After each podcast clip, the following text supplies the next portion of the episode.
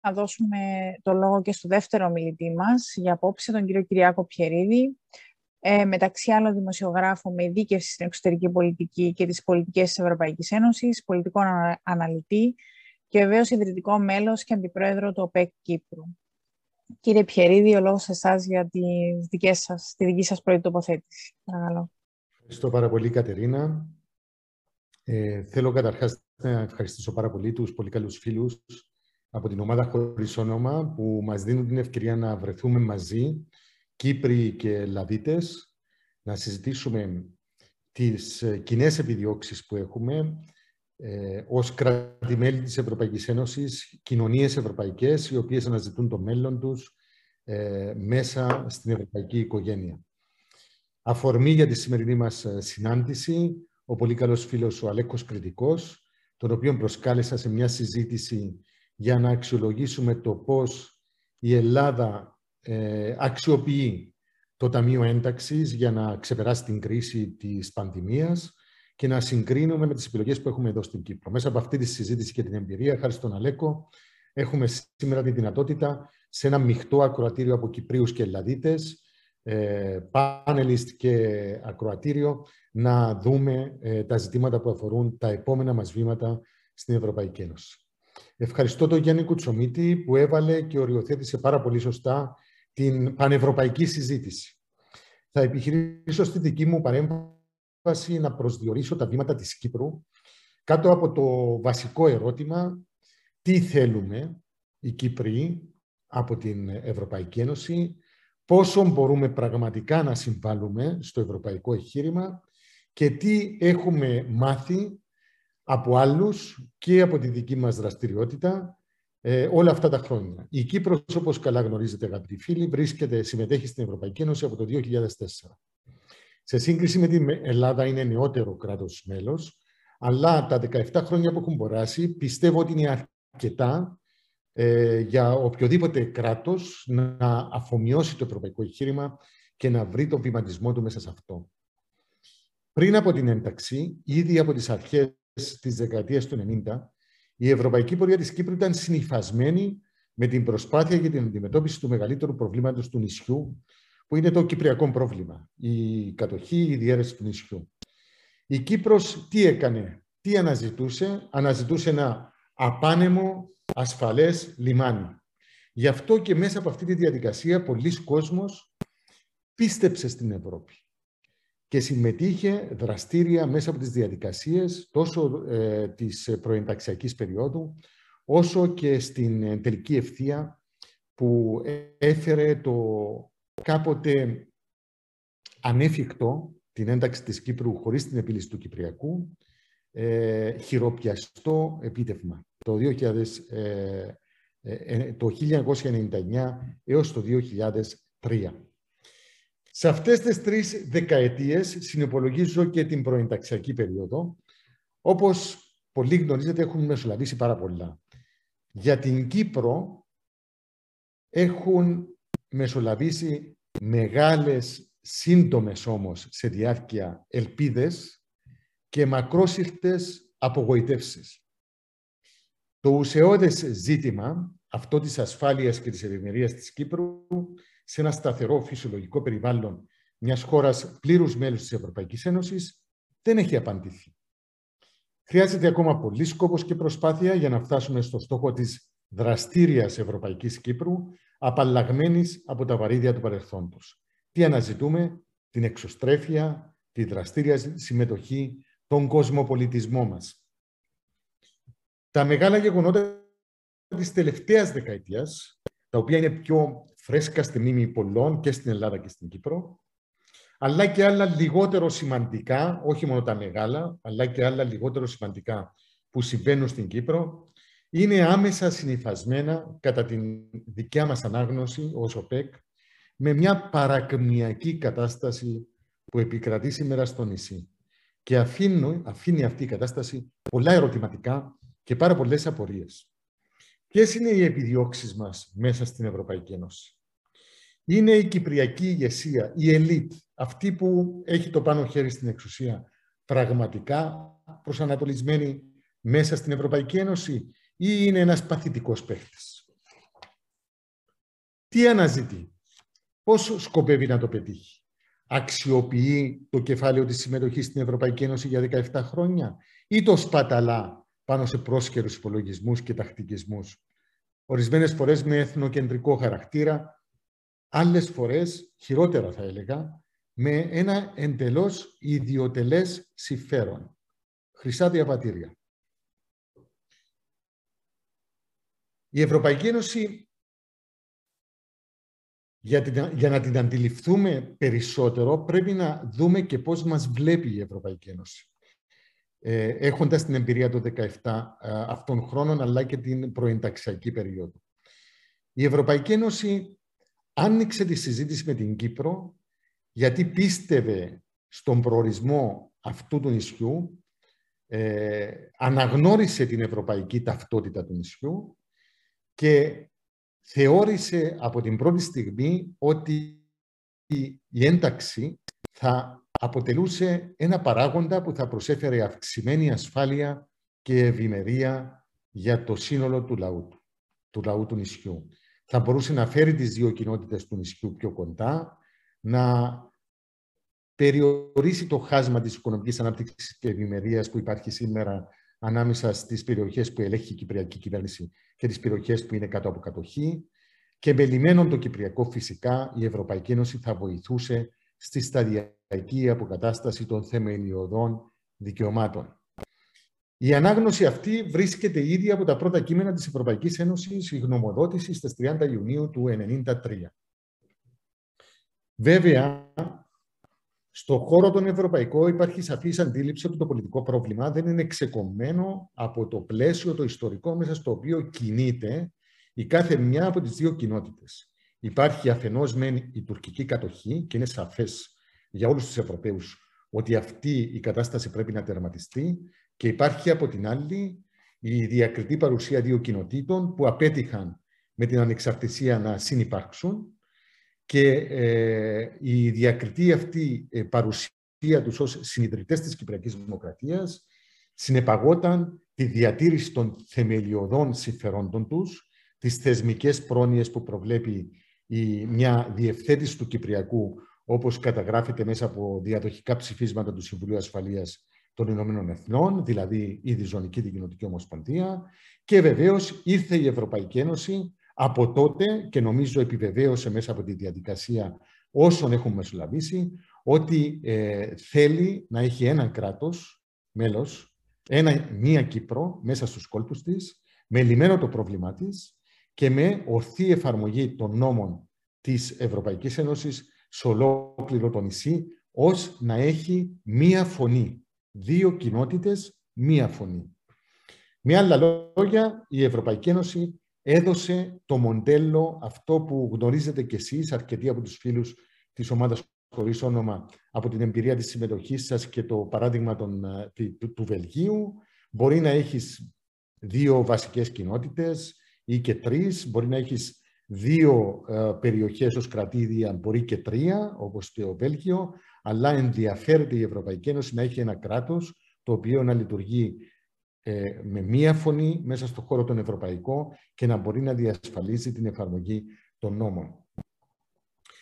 Δεν θα αναφερθώ περισσότερο για τα ιστορικά γεγονότα που είχαν μεσολαβήσει πριν από την ένταξη. Υπενθυμίζω την απόφαση για έναρξη διαπραγματεύσεων ένταξης το 1995, το πακέτο ε, κρανιδιώτη ΖΙΠΕ, η έναρξη των διαπραγματεύσεων ένταξης ε, για την Κύπρο σε αντάλλαγμα για την εφαρμογή της Τελωνιακής Ένωσης της Τουρκίας. Το Ελσίνκι το 1999 που σχεδιάστηκε από τον Γιάννο Κρανιδιώτη συνέβαλαν πάρα πάρα πολύ ο, ο Νίκος ο Θέμελης και πολλοί από το διπλωματικό σώμα το, το πακέτο της, ε, που, που, που ε, ενέταξε επίσης την υποψηφιότητα της Τουρκίας για ένταξη που επιβεβαιώθηκε στην Κοπεχάγη ε, το 2002, τη συνθήκη προσχώρησης της του Άτου Ατάλου και ε, βεβαίως όλα όσα ε, έφεραν την Κύπρο το 2004, ακόμη και χωρίς επίλυση του Κυπριακού, ε, στους κόλπους της Ευρωπαϊκής Ένωσης. Ξέρετε, αυτά πλέον αποτελούν ιστορία, μια υπόμνηση στο Γιάννο Κρανιδιώτη, τον Νίκο Θέμελη, σε άλλους ανθρώπους που επίσης δούλεψαν και ιδιαίτερα στο Υπουργείο Εξωτερικών της Ελλάδας. Αξίζει ε, να, να γίνει μια αναφορά, γιατί αυτά που ζούμε από το 2004, την Κύπρος ως κράτος μέλος της Ευρωπαϊκής Ένωσης, δεν ήταν κάτι αυτονόητο. Χρειάστηκε πάρα πάρα πολύ προσπάθεια και κυρίως μια σύζευξη ανάμεσα σε συμφερόντα ευρωπαϊκά που αφορούσαν την δημιουργία ενός περιβάλλοντος συνεργασίας ανάμεσα στην Ελλάδα, την Κύπρο και την Τουρκία, την πρόσδεση της Τουρκίας ε, στην Ευρωπαϊκή Ένωση και βεβαίως την επίλυση του Κυπριακού και την αντιμετώπιση των ελληνοτουρκικών διαφορών στις θάλασσες. Στα 17 χρόνια της Κύπρου ξεχωρίζουν επίσης κάποια ε, ορόσημα. 2004. Η προσχώρηση έγινε κάτω από διεθνή αποδοκιμασία. Η ελληνοκυπριακή ηγεσία εμφανίστηκε να απορρίπτει εκείνη την επανένωση της Κύπρου και την επίτευξη της ευρωπαϊκής ολοκλήρωσης για ολόκληρο το νησί και το σύνολο του λαού της, των Ελληνοκυπρίων και των Τουρκοκυπρίων. Από τότε δεν έχει γεφυρωθεί αυτό το χάσμα στο μυαλό των Ευρωπαίων για το τι συμβαίνει στην Κύπρο. Η Κυπριακή ηγεσία μέχρι σήμερα δεν έπεισε ότι έχει ένα συγκεκριμένο σχέδιο γύρω από την επίλυση του Κυπριακού. Κατά κρύβεια, η προσπάθεια έμεινε έτσι ημιτελής αν αναλογιστεί κάποιος το τι θέλαμε προενταξιακά να χρησιμοποιήσουμε την ένταξη ως εργαλείο, ως καταλήτη για την επίλυση και το τι τελικά συνέβηκε. Η ηγεσία της Κύπρου μετά το 2004 προσαρμόστηκε σε λιγότερο ή μεγαλύτερο βαθμό σε μια νέα κατάσταση πραγμάτων. Συμμετέχω στην Ευρωπαϊκή Ένωση, βάζω αλακάρτ προτεραιότητες, αποθηκεύω το κυπριακό πρόβλημα, είτε ε, δίπλα στον ΟΗΕ, είτε το βάζω κάπου μέσα στην Ευρωπαϊκή Ένωση, μέχρι νεοτέρας. Μια μερίδα των πολιτικών είδε αυτή την αλλαγή που ήταν μια πολύ σημαντική γεωστρατηγική μετατόπιση για την Κύπρο από κράτος των αδεσμεύτων σε μια χώρα θεσμικά συμμέτοχη ε, στην Ευρωπαϊκή Ένωση ως μια εξέλιξη για να διαιωνίσει το status quo. Ως μια ψευδέστηση ότι αντέχει το status quo.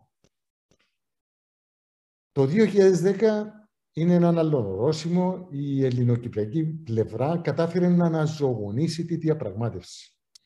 Ήδη από την εποχή Χριστόφια, Ταλάτ, τουρκοκυπρίου ηγέτη. Όμως πάντα στο μυαλό των Κυπρίων υπήρχε η, η, η, η βασική έννοια όπως δεν θέλουν μια έξωθεν ε, ε, παρέμβαση, δεν θέλουν χρονοδιαγράμματα. Το έχει σεβαστεί η διεθνής κοινότητα, το σέβεται η Ευρωπαϊκή Ένωση και ο Οργανισμός Ηνωμένων Εθνών. Χωρίς χρονοδιαγράμματα, μπήκε κάτω σιγά σιγά ξανά η προσπάθεια για την επίλυση. Το 2008, δύο χρόνια προηγουμένως, είχαμε επίσης μια σημαντική εξέλιξη. Η Κύπρος αξιοποίησε το, τη θεσμική συμμετοχή της το 2004 και πέτυχε την ένταξή της στην Ευρωζώνη. Και πάλι όμως, είδε τα ευεργετήματα αυτής της συμμετοχής της Ευρωζώνης ως μια δυνατότητα να αξιοποιήσει την ενιαία αγορά, την ανεμπόδιστη προσφορά υπηρεσιών και τη διακίνηση κεφαλαίων, δημιουργώντας ένα δικό της μεγάλο πρόβλημα. Δημιούργησε ένα τεράστιο όγκο τραπεζικών συναλλαγών με προνομιακούς εντός εισαγωγικών εταίρους στο εξωτερικό, συνδυάζοντας διάφορες υπηρεσίες, μεταφοράς χρημάτων και ε, αγοράς γης. Αυτό δεν είναι άσχετο με αυτό που συνέβη και την περίοδο από το 10 έως το 13. Όταν ξέσπασε η παγκόσμια κρίση, ένας, ο χαρακτήρας, ο μη βιώσιμος ε, χαρακτήρας αυτής της ανεξέλεκτης επέκτασης στον τραπεζο, ε, τραπεζικό τομέα συσσόρευσε τεράστια ιδιωτικά χρέη και πολύ σοβαρά δημοσιονομικά προβλήματα. Έφερε τις τράπεζες στο χείλος της χρεοκοπίας, κάτω από ατυχείς επιλογές της τότε ηγεσίας του Δημήτρη Χριστόφια και τότε ε, ήρθε, ε, κατέρευσε το κυπριακό εντός αγωγικών θαύμα. Άλλαξαν τα πράγματα από το κούρεμα μέχρι σήμερα; Άλλαξε η αντίληψή μας για το τι σημαίνει να συμμετέχουμε εντός Ευρωπαϊκής Ένωσης; Φοβάμαι πως και εδώ δοκιμάσαμε μία ακόμη απογοήτευση.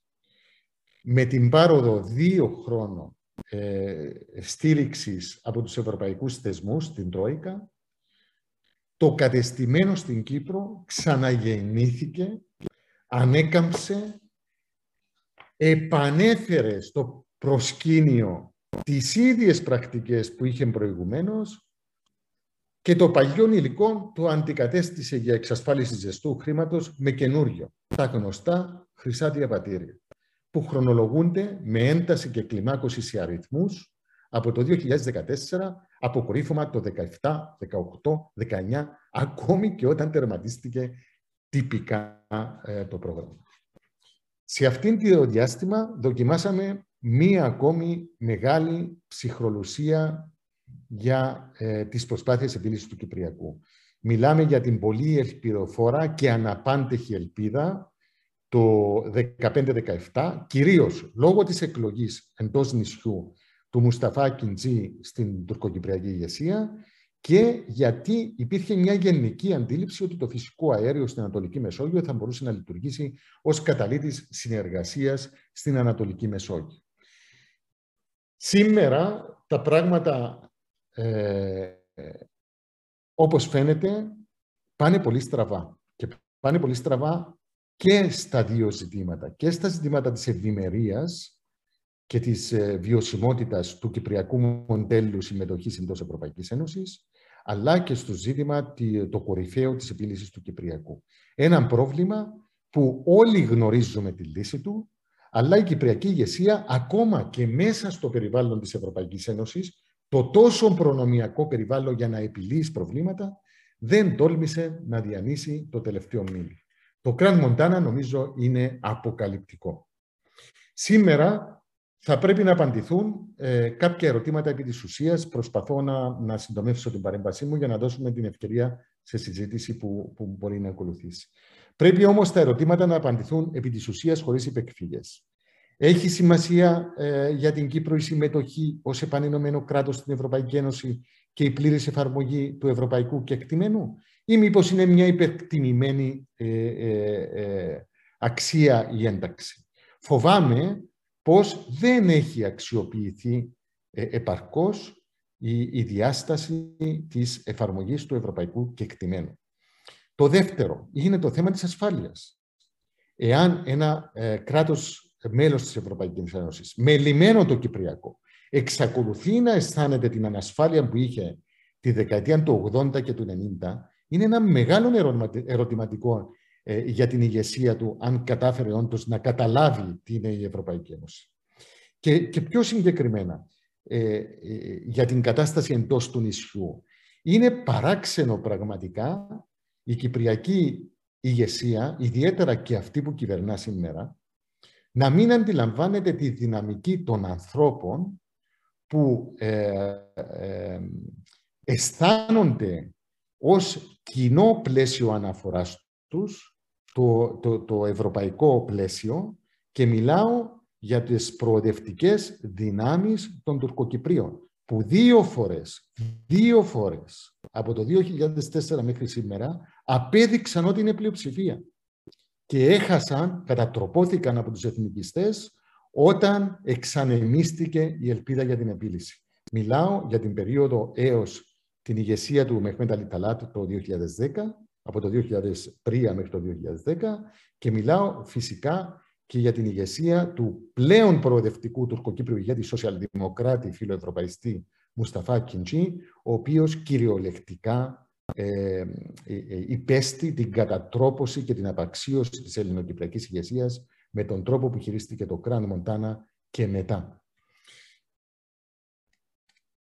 Θέλω να, να, να σταματήσω εδώ τη συζήτηση, απλώς ε, φαίνοντας στην μνήμη μου μία αναφορά που έκανε ε, ο αείμνηστος καθηγητής Γιώργος Παπαδημητρίους σε μία από τις συχνές επισκέψεις του στο νησί και ε, λίγο πριν από την ένταξη και λίγο μετά. Ξέρετε, όταν τότε οι Ελλαδίτες ε, φίλοι έρχονταν και έδωσαν, πιστεύω, την πιο στεναρή βοήθεια που μπορούσε να φανταστεί ποτέ η Κύπρος σε εμπειρογνωμοσύνη, σε διπλωματική ε, ε, ενέργεια, σε ηγετική ε, παρουσία. Μιλάω για την κυβέρνηση, για τον Πρωθυπουργό, για τον Υπουργό Εξωτερικών, για τους ανθρώπους του Υπουργείου Εξωτερικών, για τους ανθρώπους στην Ευρωπαϊκή Ένωση. Είχαν αφιερώσει τα πάντα για να πετύχει η Κύπρος.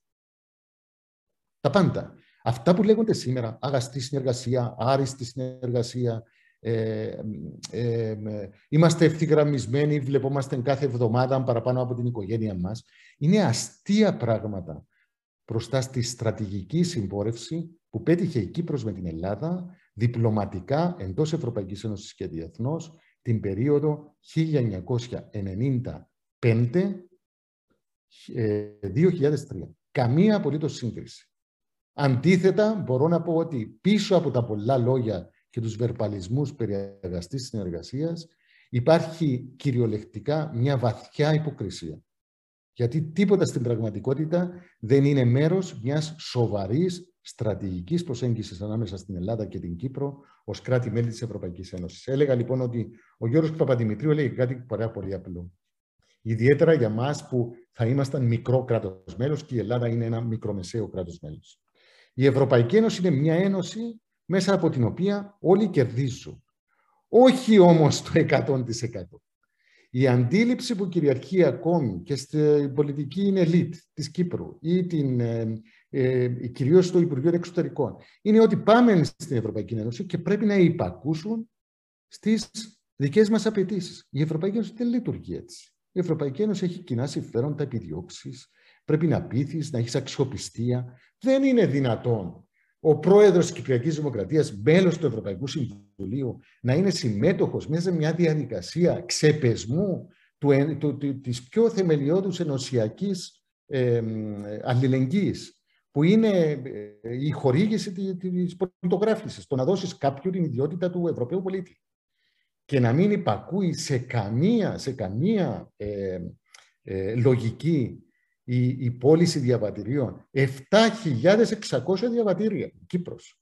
Και την ίδια ώρα να ζητάς και αλληλεγγύη και σε στήριξη για να αντιμετωπίσεις την Τουρκία και να ζητάς κυρώσεις και να ζητάς ξέρω εγώ κάτι. Λέω λοιπόν ότι το εγχείρημα της Ευρωπαϊκής Ένωσης έχει τα χαρακτηριστικά μιας ήπιας δύναμης που μπορεί να σε στηρίξει για να επιλύσεις τα προβλήματά σου. Αν εσύ δεν ενδιαφέρεσαι να λύσεις τα προβλήματά σου, θέλεις να τα αποθηκεύσεις άλυτα για να τα λύσουν κάποιοι άλλοι, δεν θα γίνει ποτέ ε, καταλήτης η Ευρωπαϊκή Ένωση για να ξεπεράσεις τα ιστορικά βαρύδια που δυστυχώς κουβαλάει ακόμη η Κύπρος ε, από το 1974. Με αυτά τα λίγα λόγια και ανοιχτό στη συζήτηση που μπορεί να ακολουθήσει, ε, ε, ε, ε ολοκληρώνω την παρέμβαση. Με ευχαριστώ πάρα πολύ. Ευχαριστούμε κύριε Άγω. Μας έδωσες έτσι μια άλλη οπτική γωνία και από την πλευρά της Κύπρου σε σχέση με την Ευρωπαϊκή Ενοποίηση και τη θέση της Κύπρου και της Ελλάδας ε, στην Ευρωπαϊκή Ένωση. Ε,